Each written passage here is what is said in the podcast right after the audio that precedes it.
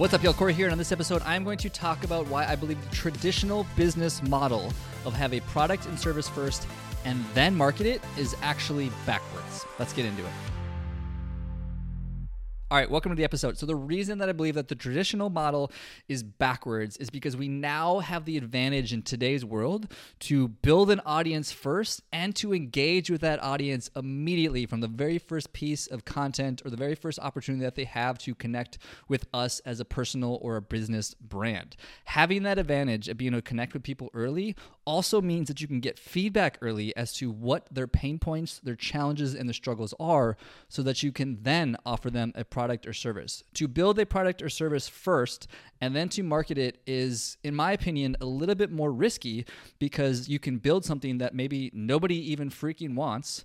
And then you go to market this thing that nobody freaking wants, and you hear crickets, and nobody buys it, and everyone's sad. You're sad, they're sad. Nobody really wins in this engagement. Versus the flip of this is to build an audience, to engage with an audience, to talk to your potential customers and clients before you ever even think about creating a product or service. Now gives you that opportunity to really understand them on a deeper level and to offer them something that would be better otherwise because you've now had an opportunity to engage with them.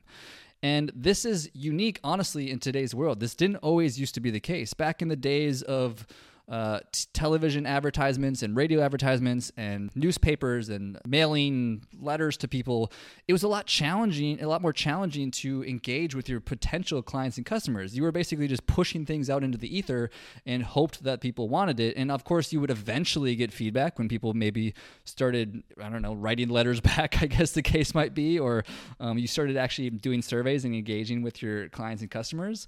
So it's almost silly in today's world to not first understand who it is that you're talking to and what their challenges are and then market to them and so that's exactly what we're going to cover on this episode is that the three steps that i believe you could take to build a audience first or to build an engaging fan base first and then offer them a product and service. And there's three steps to this process. The first one is what i call expertiseness. The second one is what i call uniqueness. And the third one is to what i call oneness. And we're going to get into all three of those here today all right just to clarify this episode as well even if you already have a product or service and you are looking to market yourself, these same principles honestly apply. It's just we're really talking about how it is to grow an engaging audience base that you can eventually offer a product or service to. So regardless if you don't have a business or you do have a business and you already have a product or service, both of those are totally fine. These same principles apply.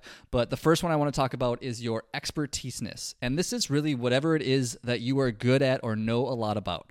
It's really the overlap between your skills and your knowledge. So for example, I am pretty good at listening. I'm pretty good at learning. I'm pretty good at synthesizing information. And I'm pretty damn good at marketing. And so, because I am really good and knowledgeable on these specific things, it's one of the reasons that I do a lot of writing. I do a lot of podcasting. I do a lot of consulting for marketing specifically. My demographic is obviously people in the health and fitness space, but more or less, those are kind of the overlapping areas of my skills and my knowledge, which is why I write, talk, and help people with those things specifically. But the same principles apply to you as well, whether you are a personal trainer or a gym owner or a physical therapist, or you have a mushroom coffee line or a CBD line or whatever your product or service is, is you probably have some sort of overlying skills and expertise and knowledge and interests that there's a I generally like to do like a diagram of the overlapping areas of what are your skills, what are your knowledge, and what is your general interest. And somewhere in the middle, there's usually an overlap of those things. And that's generally the very best place to start from what is your quote unquote expertiseness is the thing that lands in the middle of those. So a really simple way to do this is literally just to write it out. What are, what are my skills? What are my knowledge? And what are my interests? And find that overlap. And that's a really good place to start from a content marketing standpoint. And this will allow you to have a topic that that you can focus on so that you can forget everything else that you might be talking about from a content marketing standpoint. The second step is to understand your uniqueness. So now that you have your expertiseness, it's actually not enough just to be an expert on a topic. There are a lot of other people that like to write and speak and learn about marketing and do podcasting and all the other things that I do. That's not what makes me unique. What makes me unique unique is my personality is part of it, but the other part of it is that I've really focused a lot of my energy specifically, honestly, on the audience in Austin, Texas. I will say I'm not a great example of having a really un- good uniqueness about me. That is one way that I've been able to separate myself because I am the best and the worst podcast show for health and fitness professionals in Austin, Texas on the topic of marketing. So that is what does make me unique. But I think another good example of this is my buddy Eric Wiggins, who has a keto channel. He sp- talks specifically about keto, but he noticed in the marketplace that there was nobody else talking about it and also putting the recipe in the caption. It seems small, but honestly, it's worked out really well for him because I think he has one point some million followers on Instagram now at this point.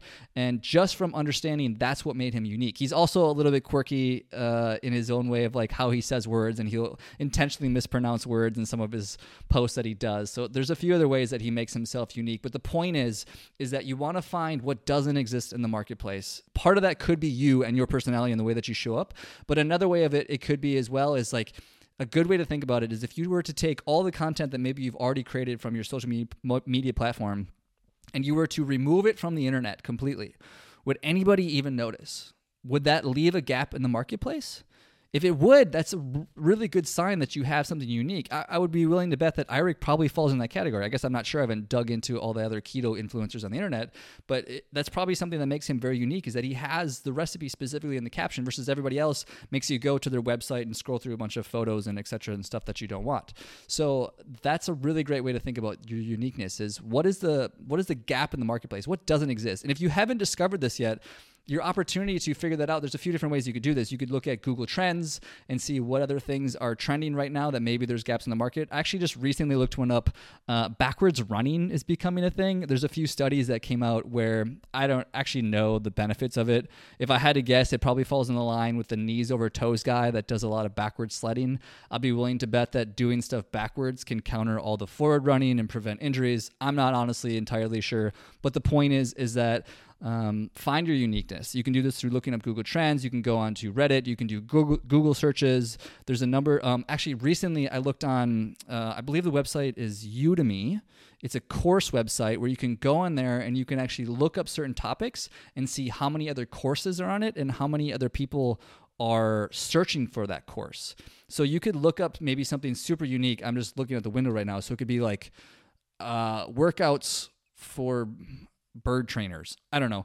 And see if there's a lot of people searching for that and see if there's any other courses for that. There's I would be willing to bet zero courses for that, but I actually don't know if anybody's searching for that. But the point is, you want to find a gap in the marketplace. I think I've hit that home at this point. Let's move. So the third step is what I call your oneness, and it's really to focus your efforts and energy on one platform first. I spend an inordinate amount of time on Instagram, partly because I enjoy it, partly because my audience is there, partly because I understand the platform really well.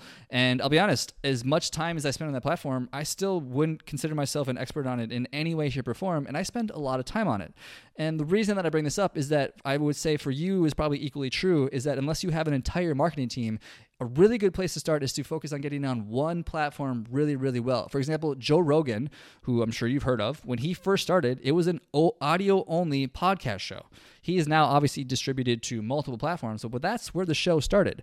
Granted, he got into the platform early and was able to leverage getting into it early and doing it for so much longer than anybody else. But the point is, is he started on one platform first and got really good at that platform first before even thinking about diversifying to any other platform. So think about where's your audience and where do you like spending your time? Focus on that platform first and really truly grow that up. The example that I gave earlier about Eric Wiggins, if you were to look him up on anything other than Instagram, he doesn't really have a followership or a follower base or anybody else paying attention or knowing even who he is. He only has people on Instagram. It's obviously worked out very well for him because he has a lot of followers, but I think it's equally true for yourself as well is to know your oneness, know the one platform that you want to focus your time and energy on before you even even think about trying to spread it yourself too thin to every other platform out there. So just as a final re- recap to creating a content marketing system that builds an engaging audience that you can engage with and learn from and get feedback and eventually offer a product service to, or if you already have a product or service, just to build an audience in general so that you can help them on their journey to having better products and services in their life. Step number one is to have an expertiseness. This is the overlap between your skills and your knowledge. Step number two is to have your uniqueness. This what makes you stand out from anybody else in the marketplace so that nobody can compete with you or you're filling a market gap. And step number three is to know your oneness. Know the one platform that you want to focus on first. I honestly, genuinely believe this is the best way to build a business in today's world is to understand that we are in an environment we have the uh, where we have the opportunity to engage with our customers so much sooner and so much faster than we ever could before. And if we're not taking advantage of it it's honestly silly. I love you guys. I hope this was helpful. Feel free to shoot me a dm if you have any feedback or advice or you, if there's any other episodes you want to see in the show. Peace Hey, friend, thanks for listening to the show. And if you have any feedback for me about the show or any other guests that you'd want to see in the show, definitely shoot me a message. I love engaging with my audience and figuring out how I can provide the best value possible to the people listening to this show. Before you go, I only have one ask of you, and that would be to check out my Three Tips Tuesday newsletter. It's three marketing tips every Tuesday specifically for the health and fitness entrepreneur to help them attract new leads. If you press the link in the description, it'll take you directly to the archive of all my previous newsletters, and you can decide for yourself if it's something for you. If you end up finding it helpful, you can just sign up for the newsletter and you'll get it in your inbox every Tuesday. Thanks again and keep hustling, my friends.